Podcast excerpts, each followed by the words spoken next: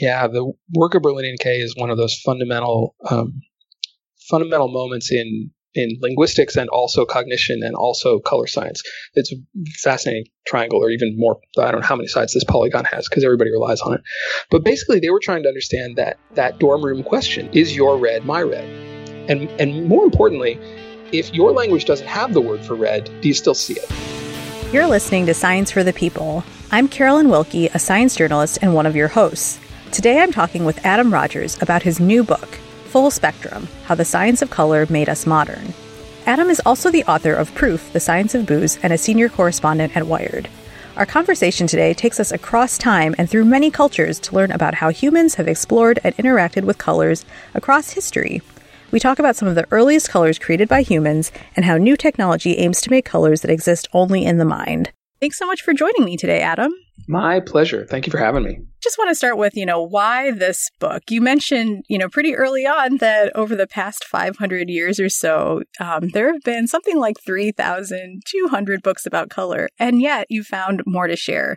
So, what are the questions about color that drove you to write this book? I know what was wrong with me once I realized that there were 3,500 books on the books, as it were. It's like, oh, well, maybe try something else. I don't, you know, like, um, no, I, I, um, I have, uh, as in many, as it's true with many things, I have both the long version and the short version of that answer. And the short version of the answer is I got obsessed about 20 years ago now with a specific pigment, a specific human made thing that we use to give other stuff color. So it has a color and we use to give things color. And the reason I'm, I'm uh, like perseverating on that definition is that when it comes to the words that we use to talk about color, that's part of the fun part. Because um, when we talk about color, we humans mean a whole lot of different things all at once, and, and untangling those is part of what the book eventually came to be about. But I got obsessed with this stuff called titanium dioxide, TiO2, which is one of the emblematic modern pigments. It was um, discovered slash invented in 1908, and it became kind of a hallmark of the what some historians, others have called the chromatic revolution of changing the way uh, human beings made a colorful environment. And I just got really into that because the stuff is ubiquitous in human made things. It's in paint and paper and um, plastics and pills and food and all sorts of stuff. But it, but it also it was part. It ended up being part of the of, of antitrust um, in the in the 20s, and it was uh, it has possible uses as a self-cleaning surface. Anyway, I got really obsessed with this stuff, um, and that led to trying to understand how how pigments and how color in general worked as part of a um, as part of technic, as part of a um, a human made thing. And then you have to distinguish that. I realize you have to distinguish that from color out in the universe, from the color that comes off of stars and that would exist even if there was nobody with an eyeball and a brain to look at it, and and so things sort of mushroomed from there. But then the it, it, I said that was the short version, so that was obviously a lie. But a longer, even longer version is that I realized I've always um, cared about this kind of thing. That I did a, a middle school science project um, a very very long time ago, trying to understand how the eye worked and saw color. But also, even then, I I did this. Um, pathetic little version of of some experimental science in my class at the time where I showed showed uh, pictures of different colors and asked people to write down what color they saw because I wanted to know even then the answer to that kind of dorm room question of like, wow, is that is your red the same as my red, man? You know, and uh, and it turned out that that was actually I didn't know this at the time, of course, because I was ten or whatever, but it turned out that that was the one of the classic experiments in linguistics and color science and neurobiology and all the other fields that come together to try to understand color and how people see it and make it um, is to try to figure out the the difference, if there is one, between the the words we use for colors, the colors that we actually see that our eyeballs pick up, and the way that our brains interpret those colors and build a, a, a colorful um, gestalt in our own heads. So uh, that gets to a the, the, sort of deeper questions that I guess are part of the undercurrent one of the chapters, at least in the my first book, uh, which is about the science of alcohol, um, because that's a lot of that is about smell and taste. And so I'm trying to understand kind of a, the the way that we live in a natural world and in a built world, and have these kind of imperfect sensors studying our body mostly on our heads that take in the physical world and turn it into a neurobiological one, and trying to understand what that is like to move through the universe. Yeah, there's a lot to unpack there, but sorry like, about that. No, that's okay. That's great. It seems like this, you know, this is at the intersection of, you know, what we perceive and how we share it with other people. And then there's a lot of biology and chemistry and history that's all underneath it. So let's, let's maybe pick one place to start. I want to start with, um, a quote from, from your book. We can, maybe you can give me some examples. Here's the quote. Um, I think this is from the introduction. It's we learn to see and then we learn to create and then we learn more about what, how we see from what we've created. It's a grand oscillation between seeing and understanding. So I guess can you give um, the audience an example of how people swing back and forth between the seeing and understanding and creating?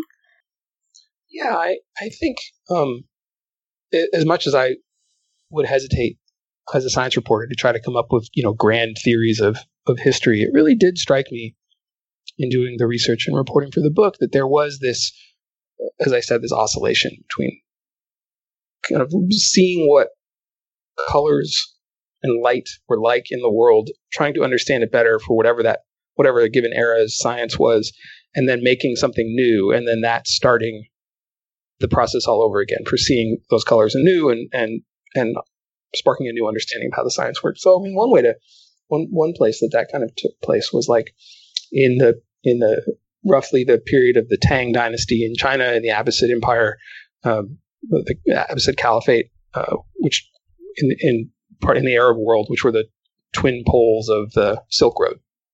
Um, so this is like the 700s and 800s um, Common Era, where one of the most uh, sought after products were um, were early porcelain, ceramics and porcelain, and one of the things that drove those that uh, desire, what drove that market, the, certainly the properties of the material itself, because it was strong and light, it was good storage, but also the colors that you would apply to it. So, as an example, there was a um, a real tension in. There's a particular version of this stuff called blue and white, which is a prosaic name for it because it was in fact blue and white. It's basically a white surface with blue designs on it, and um, there's a controversy in the field of the chemists and material science and other folks who study this stuff about who came up with the blue pigment that they used in the blue glaze. And it looks, it seems like from some of this history that what happened was the, because it depends on which material you have access to, so you can make which pigment, but like Chinese porcelain makers came up with a blue pigment, exported it to the Arab world, and then the Arab world tried to figure out their own blue pigment because they wanted it so much because they liked it and it was expensive and you could have a market for it. And then they there became there got to be a trade between the two, and then more places tried to start make more tried to start to make more of the blue pigment, which drove demand further for that stuff, but also for other colors that you could then apply to ceramics, which means that you have to learn how to make different kinds of pigments and chemicals. And the blues are an interesting color. Um, there, there, a lot of different cultures around the world have come up with these very persistent synthetic blues. Um, the uh, Chinese cultures have one. there's one from the Maya. The Egyptians have one. All roughly sort of chemically similar with some variations. And these are this is very sophisticated material science that they're doing. It's very sophisticated chemistry in a period that that um, at least for me, like as a person who's really interested in the history of science, because I cover this stuff, um, you wouldn't necessarily associate with uh, sophisticated material science or chemistry, but they're really doing the hardcore stuff that still lasts today. That if you go look at um, you know Mayan artifacts, you're still looking at the blue that they had, and it basically looks the same as the blue when they applied it to the surfaces of whatever they were using to ornament. And so, trying to understand how those things works then leads people to make other colors, and then those other colors lead to that design. So that I mean, that's sort of one example that I kind of love in the the world of um, you know beautiful dishware. Yeah, yeah, that's a great example. And also, um, I think that explanation that you gave also harkens back to one of the main ideas of the book about color as a technology, um, which you sort of walk the reader through um, by looking at archaeological examples. Could you say a little bit more about the first pigments and, and what you learned about them? Yeah, I think, and I, I would I'd say too before I before I go off on that, when we talk about color, sometimes we're talking about being able to look, you know, out our window or go out on a hike and see the spectacular colors of the world around us and the the, um, the you know beautiful blue sky and green trees or the beautiful red browns of the of California or, or you know the, the, all these these colored things that uh, exist in the natural world illuminated by the all these photons streaming off of this star that our planet's in orbit around. And and there's that. There there are those colors and there is that thing that we would call color different wavelengths of light or different energy levels of photons whatever however you want to use that. And then those all those photons bounce off of things and the, that interaction has color also that our eyes can perceive. But then there's also these colors that we make um, sometimes from those materials and sometimes from things we come up with in a lab or a workshop. And one of the um, the place one of the places that the book starts it has multiple starting points. But one is this um, is a, a cave uh, in South Africa on the on the coast um, called Blombos and um, this cave has been a, a site of a, a, lot of incredible archaeological finds. Some of the first early ornamentation, like beads that people made to ornament themselves, or the first, what they describe as the first sketch that human beings made. The earliest, first is hard to say because, of course, there could be older examples out there that haven't found yet. But the first one found, the oldest one found, um, which is some scratches put on a on a piece of rock. Um, but but in this place, um, they also found uh, from something like ten thousand years ago, but aging is hard to do. Uh, abalone shells that had been made even smoother on the inside and had a rock, a piece of rock that came with them that was obviously smoothed enough so that it would fit the inside of the curve of the shell. You know what an abalone looks like? It's sort of a, you know, you can imagine kind of a cup shape or a bowl shape, has this nacreous smooth interior. And then also on the inside, especially in a ring around the inside of both of these, the archaeologists found um, ochre, uh, iron oxide the you know reddish material, and they they uh, infer from the circumstances what they have that what they had found was a paint making workshop. It was a place where where the people who were using this cave as shelter um, would acquire ochre, which is a naturally occurring rock that's really crumbly and it'll stain things different colors if you get it on you or on a surface, and grinding it to a very specific pigment size because pigment size is part of uh, excuse me, particle size, because the size of a particle has a lot to do with whether it'll mix into a good binder and hold together, and also what color it'll reflect or absorb. Um, so they were doing very specific work here to grind ochre down and use it to, as an ornament, as a thing where they were going to add color to other things. And uh, and so th- it's probably not the oldest place where you could find examples of, of human beings who've you know put colored stuff on a wall or something to make it a color but it's the first place it's the oldest place that they found examples to prove that they were doing it as a as a technology as you say as a um, as material um, that people were making. And uh, and as in so many cases the color and the use of color becomes a proxy for um, for other kinds of science. In in this case, it's used the use of ochre in general as a either as a body ornament or as a as artistic expression or ritual or ceremonial um, uses becomes a, an example of high level cognition, human level, human type cognition. An example like this is a moment archaeologists and anthropologists are able to say that we can say, well, animals that are like humans are being human because they are grinding up this rock to make a color. And in fact, to make multiple colors because there are different mineralogically different kinds of ochre and because you can treat them differently with heat and particle size and, and get different colors from them that then you can make into the ornamentation or the body ornament or you know decoration whatever you're using so that's an example too of you know what becomes the priority is making different colors there is having what's called a gamut or a palette because that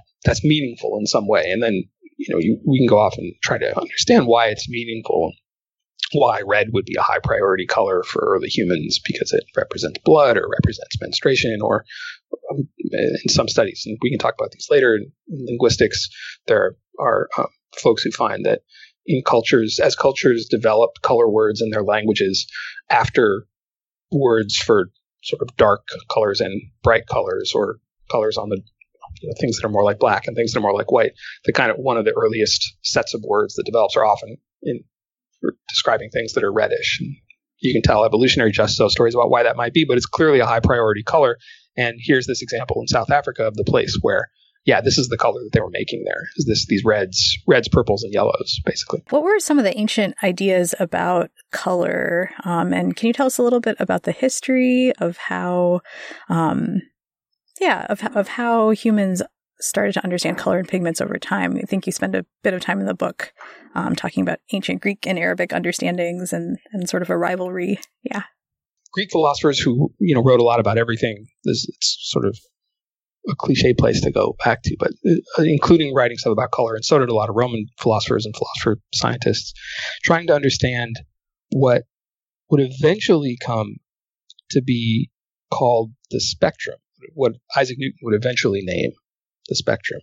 And what they were really trying to do was come up with like an order for color to try to figure out what which color came after which. And and you can th- this seems um, a little bit it seems like a weird question to us today because we have this framework of the electromagnetic spectrum and wavelength or energy and uh, quantum physics, photons. So we sort of get like, oh well, it's it's part of a you know color visible color is part of a continuum of energy wavelengths that includes X-rays and ultraviolet and stuff like that, and we can put it into a larger theoretical framework. But they didn't have this theoretical framework, so they were trying to understand things like, well, we know that there are artisans out there who have all of these different colored materials that they can make into paints and dyes and things like that.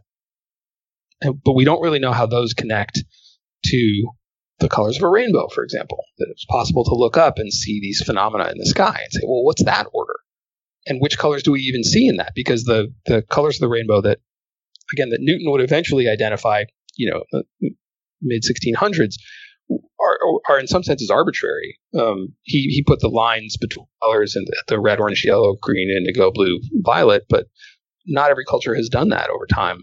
Um, and in, I, I, don't know when you see a rainbow. When I see a rainbow, I don't see all those colors. Like they're not the ones I mean. I see the yellow and I see the red, and it's not because I have abnormal color vision. My color vision is pretty normal. It's just like oh, I don't really make the same distinction there that Isaac Newton did. Isaac Newton's a lot smarter than me, so maybe he knows better. But but, but what the, so the, so the, the ancient Greeks would would do things like well maybe color is a combination and also they didn't so they didn't know how pigments combined with each other and they didn't know how light combined with each other how light combined with itself either they didn't have any theoretical framework for any of that so they were taking good guesses at it they would say well maybe it goes from like white to black and then if you mix in sort of green and red that makes all the other colors and any other color that you see that's just an illusion but those are the real colors and then other people come in and disagree. So you know, Aristotle and Plato, but there are things about this, and and then um, they would try to describe like, oh well, maybe we see rainbows because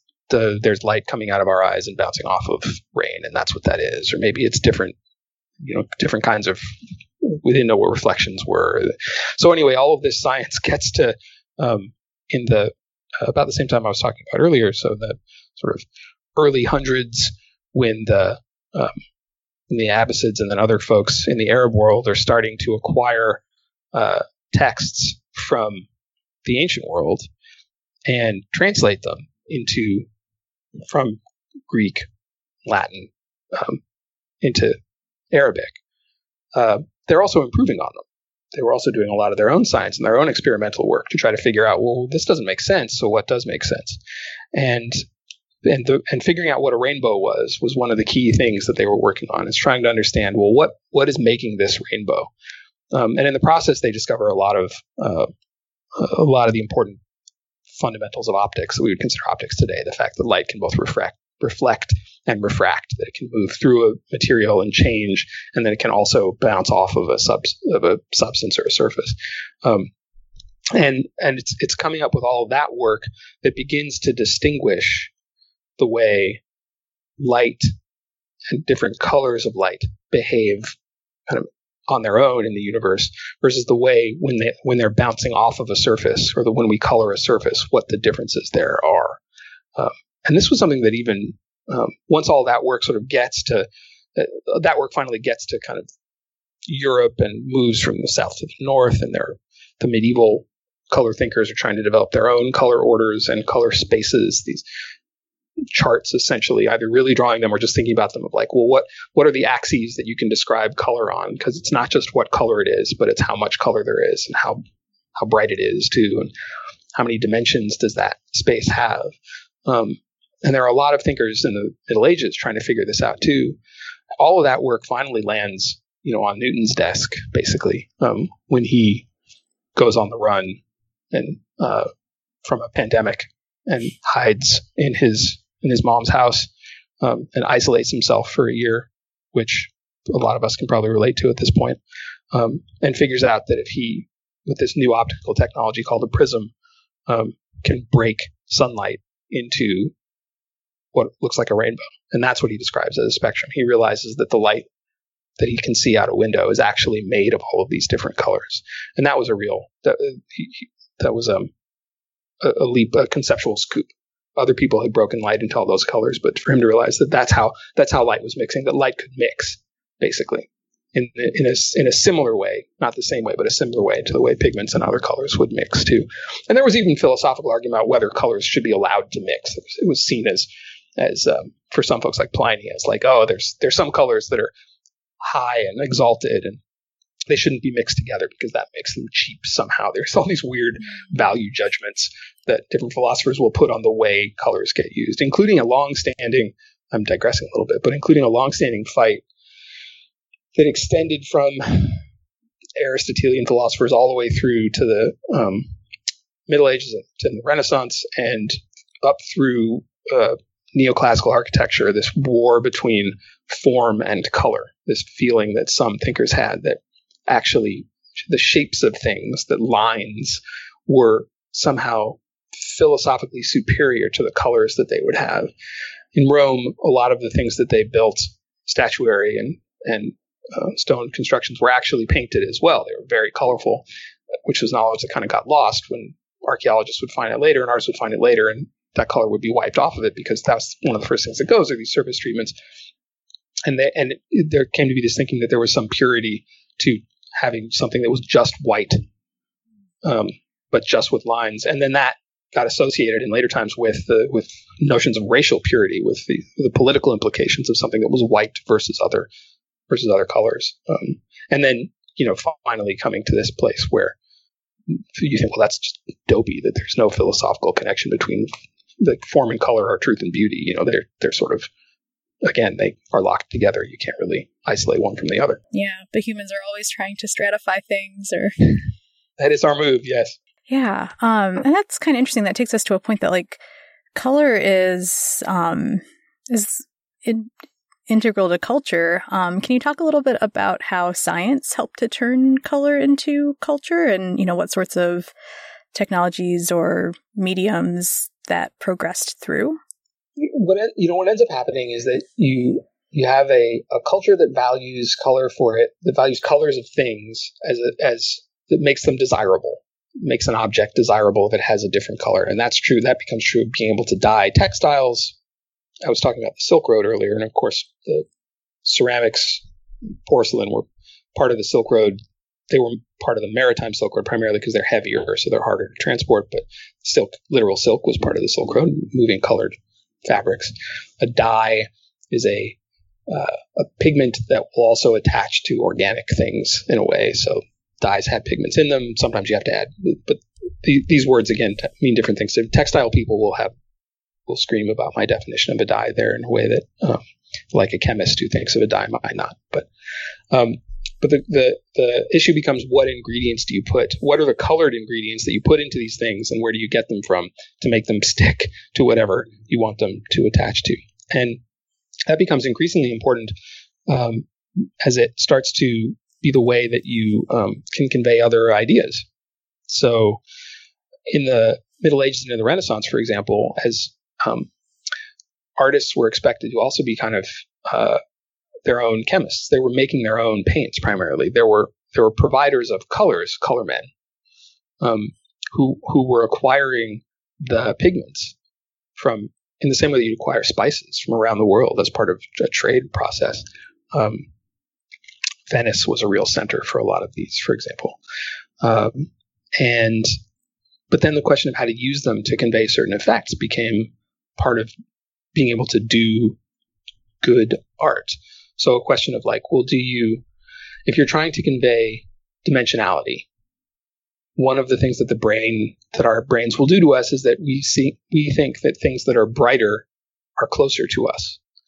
So if you can figure out how to control light and dark, brightness in a painting, you can make things look forward or look backward. Um, and there was for a while kind of an argument in the artistic world, in the painting world, about whether it was better to build from the dark colors or blackness first, to build from shadow into color, with, um, or to start with a white ground and then color in the shadows, for example. Um, and that went back and forth for you know 100 years or whatever, trying to figure out um, well, how do we use these pigments that we have and these paint that we make them into paints um, to convey the idea that something had volume, um, because that's a, that's a trick, right? Because you're making something that's flat, and in fact, it it, it sort of really didn't get solved until the uh, the they'd been invented before oil paints had been invented around for a long time, but they were kind of rediscovered as a way to convey volume because you can have some translucency with the paint itself with oils that you don't have with other materials. So you can start to um, lay lighter colors on top of darker ones, and you can convey some dimensionality with the paint itself with an oil. Um, and it's that kind of that kind of advance that when the when the oil paints then also can be taken outside because you figure out a way to transport them that you're not just mixing them in you're not, you don't just have an assistant mixing them in your studio for you or you're mixing them in your studio but you can actually buy the paint pre-made in a like a parchment bladder they would call it. It was like a tube for the first time that's the thing that enables impressionists to go out in the world and start painting things in the colors that they see them instead of the colors that they think they're supposed to be. So you get all the weird the famous like you know cathedral of rouen stuff that monet painted where he's painting this one building at different times of day um, and painting it in the colors that he's seeing because of the light that's bouncing off of it, off of those surfaces, instead of just painting the stone the color that his brain and his preconceptions are saying, well, that's you know that's brown or whatever, so I've got to paint it brown with some reflections, and you can see those um, those paintings in a series look almost like an Andy Warhol. Um, where you know of all these different colors, um, and some of them are really lurid and kind of almost like a joke. They're they're funny to look at, but that's because what the brain is doing with color and light is this complicated calculation of what the color of the illumination is and trying to infer what the color of the surface is that you're looking at. And usually it works really well. It's, it's, a property called color constancy, and it's a thing that the that the impressionists were playing with a lot of um, trying to do what the, the what the brain was before the brain kind of got involved to say, well, these are the colors you're seeing, but here's what they really mean. Um, and you could start to do all that once the, once the colors were portable enough to take them outside to a place and paint at a particular time and start to move fast. And you have a, a, a, slightly different effect too that the than the, the, the neo impressionists, the folks like Seurat get into um, with trying to not lose the color that in, when you mix pigments, just like Newton and the Arab scientists were trying to figure out. Mixing pigments, you start to get darker colors too, because pigments are what are called subtractive versus uh, uh, versus additive or there's a difference between like light is an emissive thing. The, the, if you're looking at a screen or something, the screen is beaming light at you, and when you and you can combine those colors in a very different way, um, like red, green, and blue become the primaries there. Then if you're trying to combine colors, pigments on a page, magazine folks know CMYK, um, cyan, magenta, yellow, and black. Um, but if you remember trying to mix colors when you were in elementary school and you had like tempera paints or something, and the teacher would say like, "Oh, blue and yellow make green," and you would mix blue and yellow and get brown. Right? And then you, they, the teacher would say, "Oh, well, red and blue make purple," and you would mix red and blue and you'd get brown, right? Um, and then you keep trying to mix it and it gets browner and browner until you just have that sludge on your page. That that's because the what pigments do is reflect some colors and absorb others. And if you mix them together, they start to absorb more and more of that color. Um, and uh, and so what the neo impressionists were trying to do was use pigments to make the eye mix those colors instead of have the pigments mix directly and lose it. So they would trying to achieve a kind of a luminosity or brightness.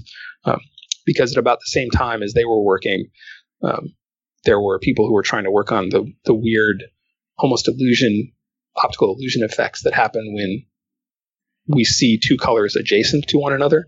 Those colors have an effect on each other just because of the way the eye and the brain work. Um, there was a, a, famous chemist named um, Maurice Eugene Chevreul who um, ran a particularly significant um, furniture and uh, textile company in France, one of the big national industries.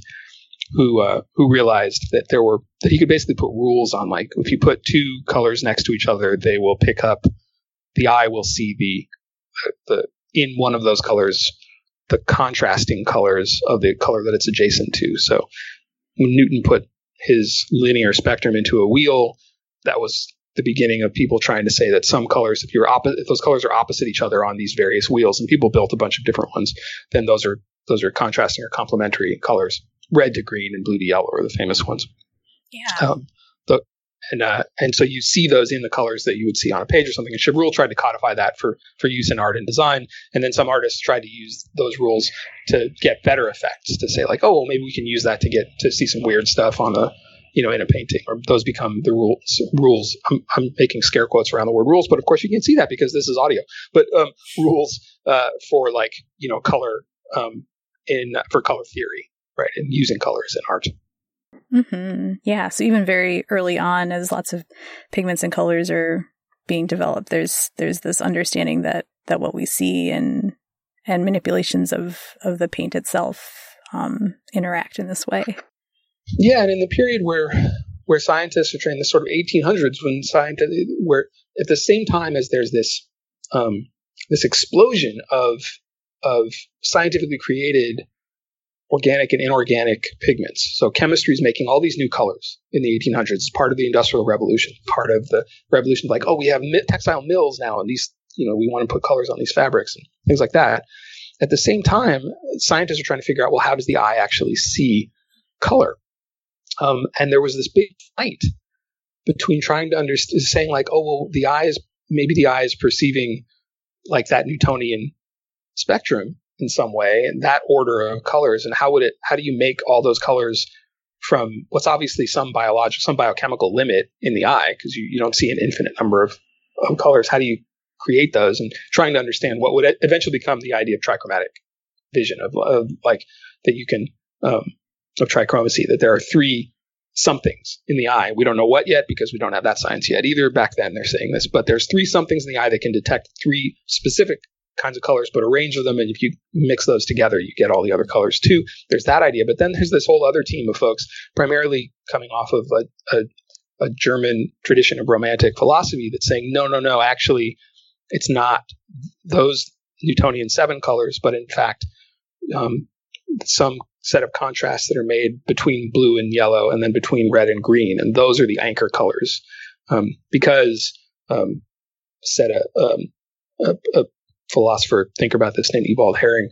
Um, if you think about it, try to imagine being able to see a reddish green or a bluish yellow. He said you can't because those are perceptually not available to you because those are like anchor colors essentially. And that argument, that argument to some extent continues even today because the there are ways that the brain does do calculations between those colors or those or colors at least are in line with the way that people would think about blue and a yellow and a red and a green um, neurologically, neuro, neurobiologically. Um, but it's not the only way that we do those calculations. Because of course, the human does have three specific receptors for seeing colored ob- colors of light um, that basically peak in sort of red, green, and blue wavelengths of light and then combines those in a complicated mathematical way too. But nobody knew any of that. So they had to infer it from doing experiments with spinning tops and colored paper and shining light into people's eyes and getting them to draw pictures on a triangle with red, green, and blue in the, at the corners and say which colors they could see and which colors they didn't. That most of that research involved finally realizing that not everybody saw color the same way. That there were some people who are what we would call color blind today, but people who have you know non-color normal vision and trying to figure out well if you if you see colors this way what what color what colors are you not seeing and then how do you how would that fit into a bigger kind of heuristic model of how color might work that's great. And that sort of anticipated one of the questions I was thinking of asking you. But I do want to go back to so you mentioned that you were really fascinated with um, this one particular white, um, titanium dioxide white. Before we get into that, um, it seems like um, in the telling of this story of color over time, white hues are pretty important. So would you mind telling us about some of the early dueling white pigments? So lead white and zinc white. Yeah, there's a it's a, it's an amazing uh, story of human ingenuity and the lack thereof. Um, that at least as far back as as Rome, as ancient Rome, probably also ancient Egypt, um, people knew how to make a white pigment out of lead. This is lead white, and then the color would be white lead. The stuff would be white lead, the color is lead white, or vice versa. And basically, what you do is you, you get strips of lead and you put it in a in a barrel or a jar propped up over a pool of vinegar. And then you seal that up and then you heat it. And when you do that, the the vinegar um, aerosolizes and then combines with the lead and creates this uh, basically a lead carbonate crust um, on the what you know it eats the lead and it makes this white stuff and you can get that out you can knock it off and you can clean it and it turns into a really good white pigment but um, that comes with a lot of problems which are lead. Lead's really, really super toxic. Um, but this was the best way to make this. Also, the way that you made the, the, the whole process was gross because, in addition, because you got to heat the vinegar somehow. So what they would do, and this was true into the 1800s, late 1800s even, was there would be these big factories where they would put the lead buckles, they call them, into barrels with the vinegar and then surround it with um, like the leavings from a sawmill, you know, it's not quite sawdust, but the, the shavings, the wood, so just old wood basically, and manure. And then leave that so the manure and the wood would decompose. And then that would give off the heat that would heat the barrels, aerosolize the vinegar, make the lead into lead white. You can imagine that this did not smell great. Um, but this was the way that, that like the, the basic pigment for, for not just white, but a lot of other pigments and a lot of other paints would get made because you mix this stuff into other colors too to make them lighter and to make them more opaque. Because what you're trying to get out of a out of a paint, especially, um, is not just the color, but also brightness and opacity. You want it to cover up what's below it, and you want it to be bright enough so that you can see what the color is. And um, and those are chemical and optical properties. Uh, like and, and they matter for cost. You know, something that's more opaque means you can use less of it because you don't have to do another coat to cover it. Um, but also, they all depend on the refractive index of the material, and lead white has a really good refractive index. Um, but also hugely toxic, and and by the so, but it was used and it was used throughout history. Um, it had a little bit of a problem, which is if you use it outside, if, it, if it's, it's, exposed to any kind of like sulfur fumes, it'll turn black. But it was also part of um, like a key ingredient in cosmetics. So in the makeup worn primarily by women in cultures all the way from I, I mentioned the Tang Dynasty, but in, in, China, Tang Dynasty up through Elizabethan England. Like when you see those pictures of of um, Queen Elizabeth, um, and she's got like the really high bangs and the white pancake makeup on. The pa- the pancake is lead white, and the reason her bangs are high is that it makes your hair fall out, um, and it does all kinds of other horrible stuff too. So like women women in England were warned not to wear lead white based cosmetics when they went to the the baths in Bath, the Roman, which has the springs because hot springs tend to be sulfurous. So they would go in with white makeup on and would come out black. Um, would, you know, they would look really scary. And also the stuff, you know, kills you. And so by, um, by the 1800s, it was becoming clear that the people who worked in lead white factories had all sorts of um, uh, neurological problems, um, and fertility issues. Kids were born with um, with birth issues, um, and and this actually gave rise to at the same in the in the industrial revolution. The thing that led to uh, like occupational health as a field was looking at what was going on with people who were working on lead white. Um, and there was a, a competitor. Um, eventually, people figured out that you could also make through another chemical process a zinc white. Hmm. Um, and there was a, a, competition for a while. There was a kind of famous sort of paint maker chemist in France who really thought that zinc white was a solution, but he um, but it was much more expensive to make because it was kind of the new technology. So he finally started painting parts of his.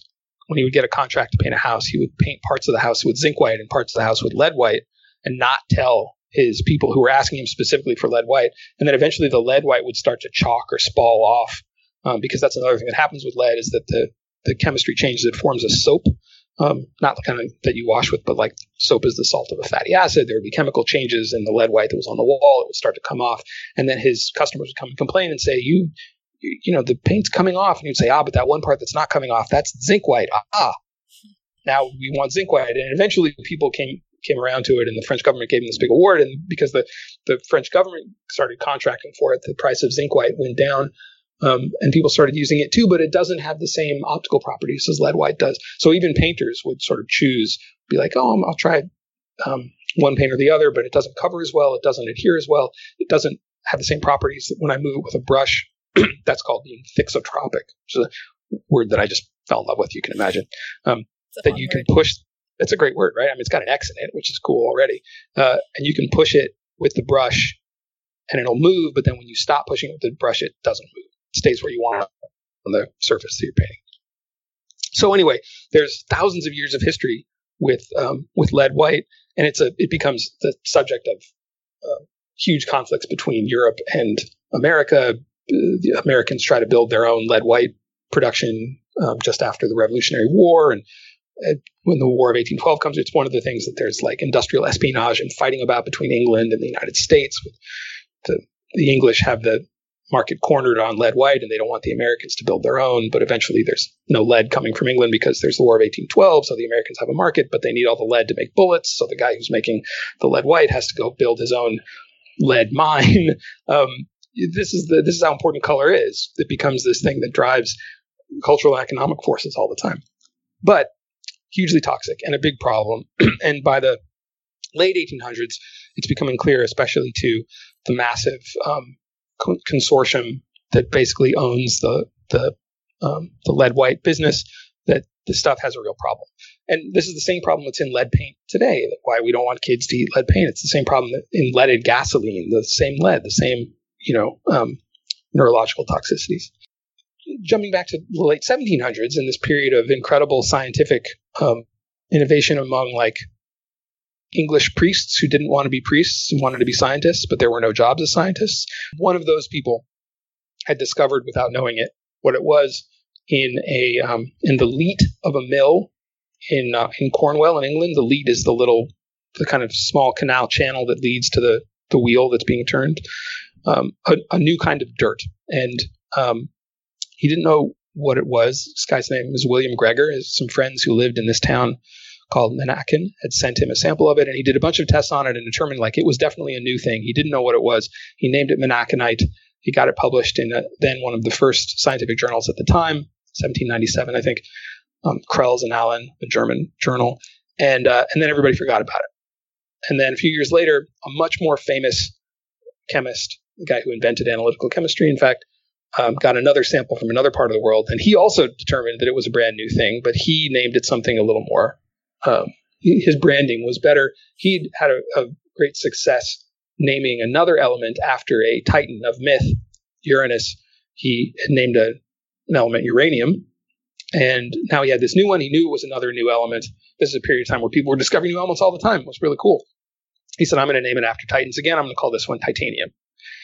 Um, it was the ninth most common element in the Earth's crust. It's really turned out to be really common stuff, and nobody knew what the hell else to do with it like that's interesting. So this is, you know, we're we're uh, 150 years away from using it to make like the SR-71 Blackbird and the Russians using titanium to make entire submarines out of and stuff like that, and and artificial hips.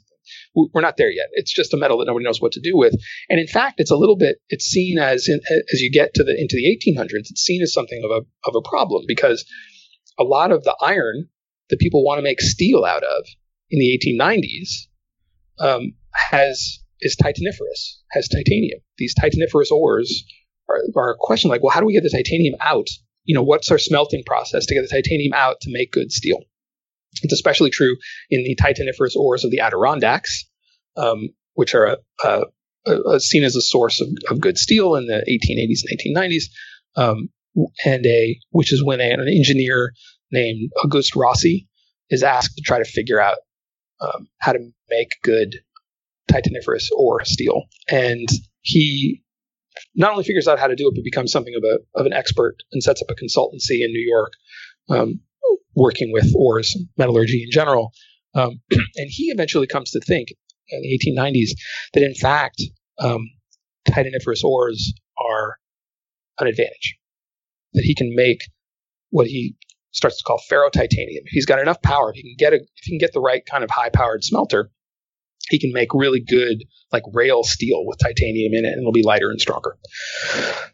At the time, if you were if you had kind of an innovative uh, materials high energy startup, which is what he was working on building, you went to the Silicon Valley of the day, which, as I'm sure everybody who's going to listen to this will know, was of course Niagara Falls, because Niagara Falls is where there was electricity and a lot of it.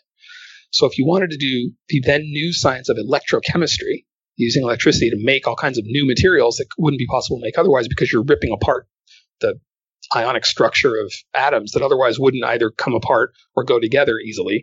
And you're going to do that with more and more electricity, pumping electricity through it. Um, you need that power. You need the power source, which was the falls. So, for example, this is the beginning of the company Alcoa because aluminum, which occurs naturally really tightly bonded to oxygen, is not that useful as an oxide. But if you can rip that oxide, that oxygen off, you get aluminum foil and aluminum girders and aluminum, everything else. Um, so this is the place where they're also coming up with the first synthetically created abrasive, and it's the place where they figure out how to do how to cheaply um, take salt and break it into sodium and chloride, uh, which means that you get cheap bleach, which is a good thing for the textile industry and for cleaning, but it also makes municipal water systems possible essentially because you can add a little chlorine and clean the water. For the first time you get like clean municipal water systems. Um, so it's an action packed place scientifically speaking Rossi goes there and tries to make uh, ferrotitanium and sell it. And the ferrotitanium part of the business doesn't actually go that well. But as part of what he is doing, he realizes that there's a side product, a byproduct on the way to making titanium steel, which is this beautiful, fine, white, finer than talc, bright powder of titanium dioxide. His process has has come to that as a as one of the chemical byproducts. And Rossi, being a smart guy and knowing what was going on in the in the pigment world with lead white, mixes it with salad oil, with you know with vegetable oil because that's a common binder for paint, and uh, runs it, puts it on his finger and runs it across a piece of paper and realizes he's got something. And this is 1905, and by 1908 he's got a business um, making titanium dioxide pigment. The some Europeans figure out a similar process at the same time. World War One holds things up, but basically by the end of World War One, um, this is a pigment that's coming to supplant um, lead white, and uh, the, uh, then one of the few um, paint companies at the time called DuPont gets interested in it and starts using it as the basis for all kinds of like high tech futuristic paints, um, being able to make paints that uh, can go on DuPont gets involved in a consortium with General Motors. General Motors is competing with Ford. So when Henry Ford is sort of sarcastically saying they can have it in any color they want as long as it's black, there were actually other colors that you could get Model Ts in, but primarily it was black because that was the color that would dry the fastest and solidify. And he wanted to move the, you know, the assembly line moving fast is like the central tenet of Fordism, right? General Motors and DuPont were able to figure out how to make paints that were different colors titanium dioxide involved here that would also dry fast, and so you could get different colored GM cars at the same time competing with Ford. Um, it becomes a way to for the designers of the the late industrial revolution of the 1920s, when the engineers aren't really keeping up with coming up with new in- inventions every year, the way that the companies that are making stuff get people to buy new things all the time is by making them come in different colors, essentially.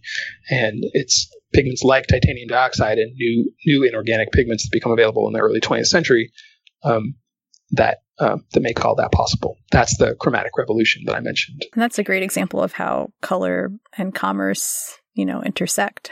So there's some really fascinating stuff in your book about the interplay of language and color. Can you share about um, the work of these linguists, uh, Paul Kay and Brent Berlin, and you know what they learned about studying speakers of many different languages? Yeah, the work of Berlin and Kay is one of those fundamental um, fundamental moments in in linguistics and also cognition and also color science. It's a fascinating triangle, or even more. I don't know how many sides this polygon has because everybody relies on it. But basically, they were trying to understand that that dorm room question that I that I mentioned earlier at the top. Like, do is your red my red? And and more importantly, if your language doesn't have the word for red, do you still see it? And this is a question that has run through philosophy and, and linguistics for centuries. Um, uh, David Hume has a famous uh, passage where he's trying to. Hume primarily thought that was trying to say that people had to have examples to come up with new examples from. That You had to have prior understanding of something before you could figure out what might follow from it. And um, that's a gross simplification Hume. I'm really sorry to the philosophy majors out there, but but he's got his. But one of his few exceptions is thinking about color. He says, "I'm pretty sure if you showed somebody a bunch of different shades of blue in in kind of order from lightest to darkest, let's say, but you left one out. You know, if you had a color array, had 10 squares of color, but you left out square seven, whatever, somebody would be able to imagine what that shade was. They'd be able to imagine what he called the missing shade of blue. And the missing shade of blue now is a famous metaphor. Like, can you envision a color you've never seen before? And Hume thought, yes. Uh, but there's a there's a strain of uh, in linguistics thinking of something called linguistic relativism, um, uh, which is the uh, the idea that if you don't have a word for something, you can't conceive of it. And it's this is hotly contested, and it's probably not not right because people come up with new ideas all the time, right? You come up with compound words to describe stuff, but but the idea there was like, if you don't have a concept for something, how would how would a culture that didn't think of time the same way that Western Europeans did think about relativity? Could you come up with relativity with that with a different concept of time? Good question. Um, well, so Berlin and Kay, in their field work as linguists, had noticed that there were languages out there that didn't have as many what are called basic color terms as English did, because English was their first language. And a basic color term is one of those words that only means a color. And this is a fascinating issue in sensory, just thinking about the senses in general. So I'm thinking about something like red, which if I say red, that's not a metaphor, right? That's not, that's not, uh, I'm not saying lavender, which is the color of the lavender flower, or I'm not saying turquoise, which is the color of turquoise, right? I'm saying red because that's red, because red stuff is red. And if I, and I can give you what wavelength red is roughly, but that doesn't mean anything because what is that wavelength? That wavelength is things that are red.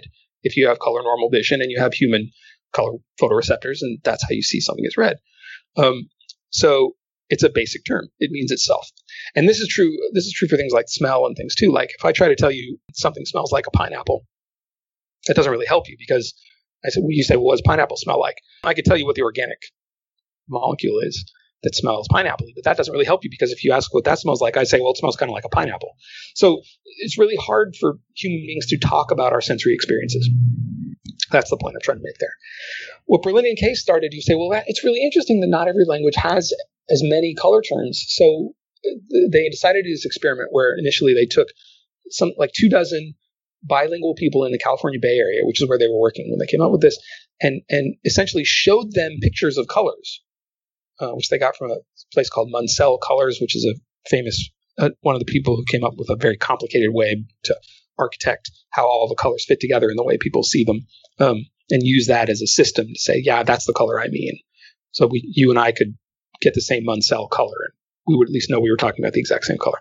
So they showed them these cards with Munsell colors and said, like, well, which colors are which to you? Which all fit in the same group? Which ones do you have words for? Which ones do you not?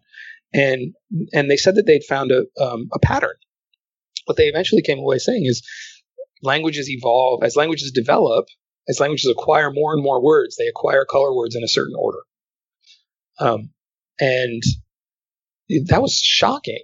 Um, the idea was like first you'd have black and white, then you'd have black, white, and red, and then if you had another word, it would probably be a blue, and then if you have another word, it would either be a green or a purple, and then and then and then and they sort of built this, built out this model, and it came kind of at the same time um, as the idea of, of deep grammar, the idea that the brain, that the human brain has grammar kind of built in and as hardwired, um, that it's in the in the firmware.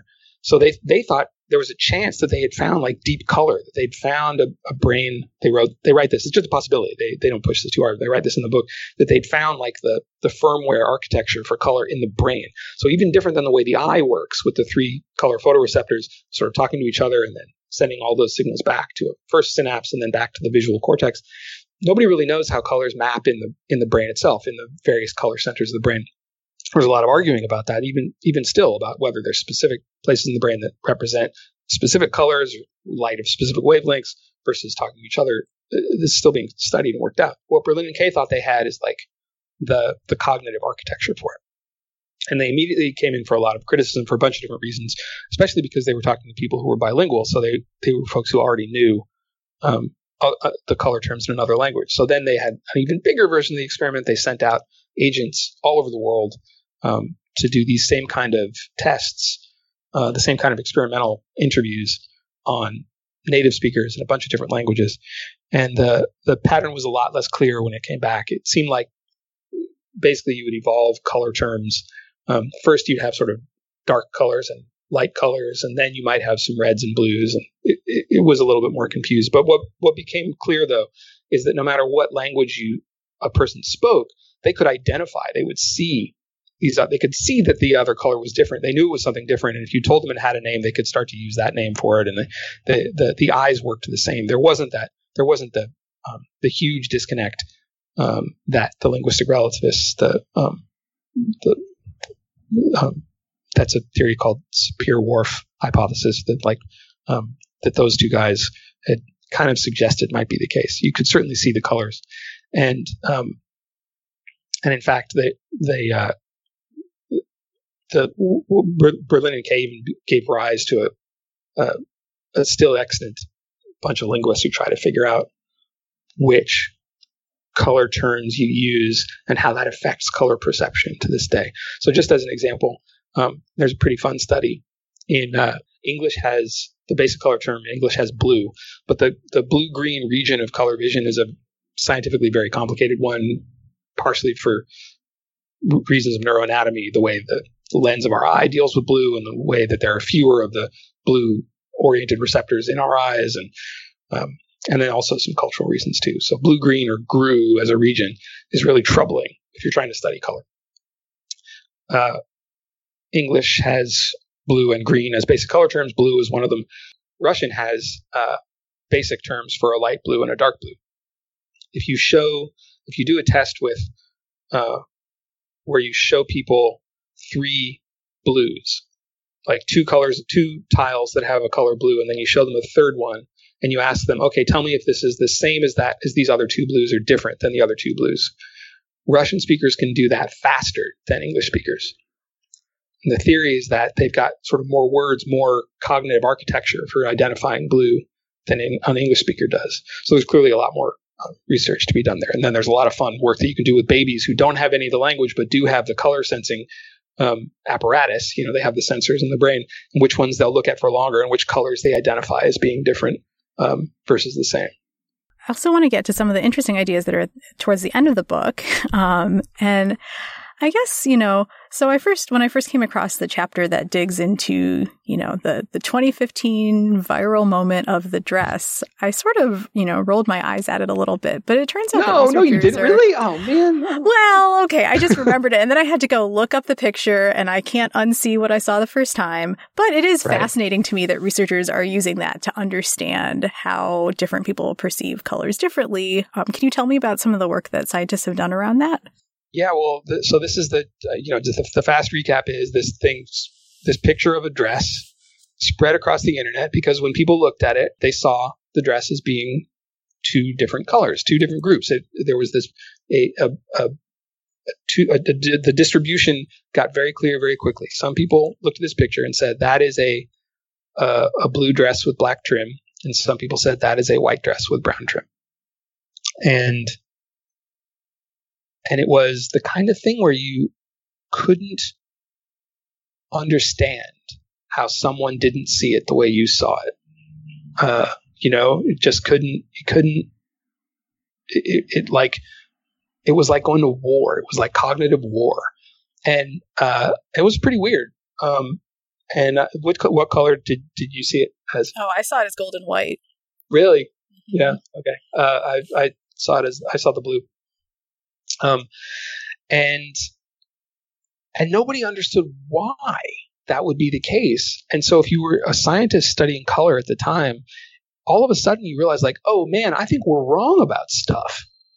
Um, specifically, it turned out that the thing I mentioned earlier about color constancy, um, the, uh, the, that that seeing an object under a certain color illumination didn't always work the brain didn't always guess right about what color the object was because that seemed to be what the issue that was going on. Specifically, uh, what time of day you thought you were seeing that color, and that became kind of the going hypothesis was that there is if you look at what's called a, a, chroma, a map of chromaticity if you look at a, a, a, map of all of the colors that it's that are possible for a human being to see um, the there is an an, an arc in that map in one of these specific maps that traces the um, what's called black body radiation. This is one of the questions that gave rise to quantum physics, actually, which is if you heat an ideal, an idealized object that just absorbs heat and then gives off light as it heats up, you know, like if you melt metal, it goes from dull red to bright red to white. If you do that with an idealized object, it goes through a certain set of colors and nobody really understood why. And the answer is that because energy gets absorbed in quanta. Um, it's not a continuous process. It's not continuous like we think of wavelength. It's actually got steps and stairs.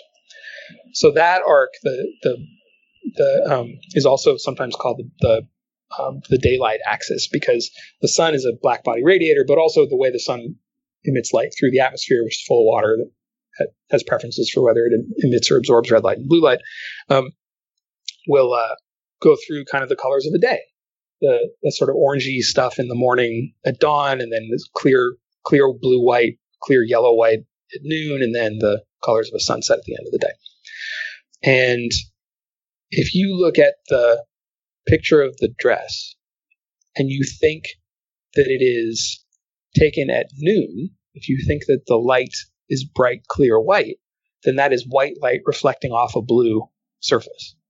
But if your brain tells you, if your brain makes the leap and says this is happening at sort of the end of the day when the sun is lower and light is more bluish and darker, and or it's in shadow, then that is bluish light coming off of a white surface.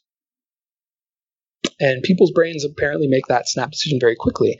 And that that came as a real surprise to like people who study color constancy who've been using computers essentially to generate algorithms for calculating color constancy. Color constancy in a video camera is white balance. Um, it's saying like, okay, you camera, I'm telling you that thing right there is white, and you can infer what everything else, what the color of everything else is. Um, so the way you know film used to work in film cameras was photographers would go out in the world and they knew they had to worry if they were like under fluorescent illumination, let's say, because that would look really green when they got it back to the darkroom. But it wouldn't look green when they were there because their brains and eyes were filtering that, not filtering, but processing that out, essentially subtracting the illumination from the surface. And uh, which you couldn't do when you were looking at the picture of a dress on the screen. So it's it's blue, by the way. The real dress, is actually, the, real, the real dress is actually blue. And finally, a researcher in England finally like well, they started doing really fascinating stuff. They got the actual dress. Like they went and bought it. Um, it's also kind of a shiny fabric, and that might have had something to do with it too. Shine, uh, those kind of glossy effects have a whole other. That's a whole other thing. Um, it's one of the things that Plato thought made light. It's why the it's why it's probably why Homer described the oceans as being wine dark. He was talking about sparkly, not the color of wine. Side thing. Um, so when they took that dress and put it under different lighting, so got very good LED lights that they could control the red, green, and blue content of very precisely. So you could make white light out with different ingredients essentially. So the light would look white, but it actually had different colors in it that the brain wouldn't see. They could get people to see that dress any color they wanted to. In fact, they can do that with art too. You can you can make people see um, these colors. You can make people see colors that aren't aren't there. But what this researcher said to me is like that doesn't really mean anything. No color is there. There's no color there. The colors are all in your head being processed by this complicated thing where we where our like you know proteins in our eyes are taking photons of different energy levels and bending in different ways and sending neuroelectric signals into our brains and our brains are going like oh that's that that signal means red right everybody agrees that's red okay it's probably red like there's no the, the and, and and then you you sort of fall into this um, horrifying but also fun world of philosophy where you're you're asking whether color is a qualia you know whether it's a thing that an object actually possesses as an attribute or whether it's a thing that our brains manufacture. I want to dig into that a little bit more. Um, can you tell me about how animators at Pixar are working to create special colors visible only in certain ways? The folks at Pixar, first of all, were doing a lot of really interesting experiments with with a new standard, basically for for projectors that could create colors in a gamut that was much closer to what the human eye can actually see. Um, you know, the early days of color TV, for example, those the the, the, the television couldn't show as many colors as we could see. It would substitute other colors that were not the actual, the real color out there in the world to the extent that there are actually real colors out there in the world. I know I'm contradicting myself. Um, so this new standard, and, and people know it as like 4K, UHD, all that kind of stuff, like those super high definition, wide gamut, um, high dynamic range, which is how bright and how dark a screen can get. In, in, movie theaters, there's a Dolby Cinema was um, one of the people in the in the forefront of like having these gamuts and these this kind of levels of bright and dark be actually be able to project on the screen. So, um, like for example, in the movie Inside Out, uh, Pixar uses color and light, obviously, um, maybe better than anybody else to convey emotion and, and narratively. And they'll do a thing where every movie has a, what's called a color map, a certain palette that the artist will use, and they'll make every scene will have a different map um, for which which colors are going to be in that scene. Um, Inside Out was the one where the inside of the um, girl's head, all of her emotions had different personalities and were sort of competing with each other. And um, they made that movie specially tuned, in a sense, to the new kinds of projectors that some people would be able to see it on, so that the colors were incredibly heightened for them. So the red of anger, or the um, or the the world of the imaginary friend Bing Bong, which is this sort of hyper real um, pastel world of balloons um, initially. That they that if that there would be more colors and they would be more vivid if you saw it on a certain projector than it was if you watch it at home, let's say, because TVs weren't aren't really up to that standard yet. And uh, and that was a narrative choice, where some people would see essentially a different emotionally colored lowercase c, I guess, movie than others would, depending on what machine you watch it on. And the person I talked to there was talking about doing experiments and thinking about the um, some of what we were talking about earlier about the how if you see colors adjacent to each other, they take on the characteristics of of the complement of the color they're next to. In that same field of study, when people were looking at that in the 1700s and 1800s, they also were thinking about after images, about when you look at a candle and you still see you see the opposite color of the candle in your in your eye in your mind's eye when you look away. Um, and if you think about uh, like Jasper Johns uh, painting flags which is the one where the american flag but it's in green and black. Um, but then when you look away from it the after image is the colors of the american of the united states flag as they're meant to be. He was using that for effect and so these folks at pixar were saying that they they could imagine being able to really really brightly in one scene hit your eye with, um, you know, a super intense green, let's say, and then really saturate the eye with it. And then in the next scene, take it all the way all at once, which is something that they can do with the projectors they're using. So that in the next scene, you'd have a red that you would see in that scene, but the red wouldn't be there. The red wouldn't be present in the, you know, in the in the ones and zeros of the of the movie or even on the screen. It would only be in your mind's eye. It would only be it would be a cognitive red, let's say, cognitive green. Um, you know what would what are the the narrative or emotional ramifications of that they were asking, which I thought was really remarkable. Beautiful idea. Yeah, it's really exciting. How has this book uh, changed how you think about color, or or has the book changed how you think about color, and how so?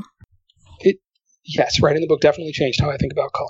I was already very suspicious of the like, oh, blue makes people think of nobility and honesty, and white is purity, and red is blood and honor. And I, I never, I always thought that was, you know, culturally deterministic kind of nonsense, and I'm I'm more convinced of that than ever. But, um, but there is a there were moments when, if you think about colors being constructed in the brain a little bit too hard, you start to think that like, oh, well, actually, what colors are are just ambient light reflecting off of surfaces. And really, just any color that I see is just a surface and it's not really there. It becomes possible, especially if you're prone to uh, anxiety late at night, to start to think that nothing is actually real. that you not, are not seeing anything in the world, in fact, and that the entire world is just a, a construct of however your cognition operates on color and maybe also form. And so you have no way of knowing whether the stuff that you're seeing is actually stuff that's really out there. And what does really out there mean anyway?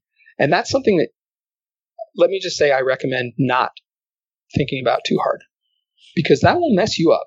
I promise. All right. Some good advice to leave the audience with. Well, thank you so much for sharing about your new book, Adam. It is my pleasure. Adam's book Full Spectrum is out May 18th. You can find it on our bookshelf along with links to purchase on our website, scienceforthepeople.ca.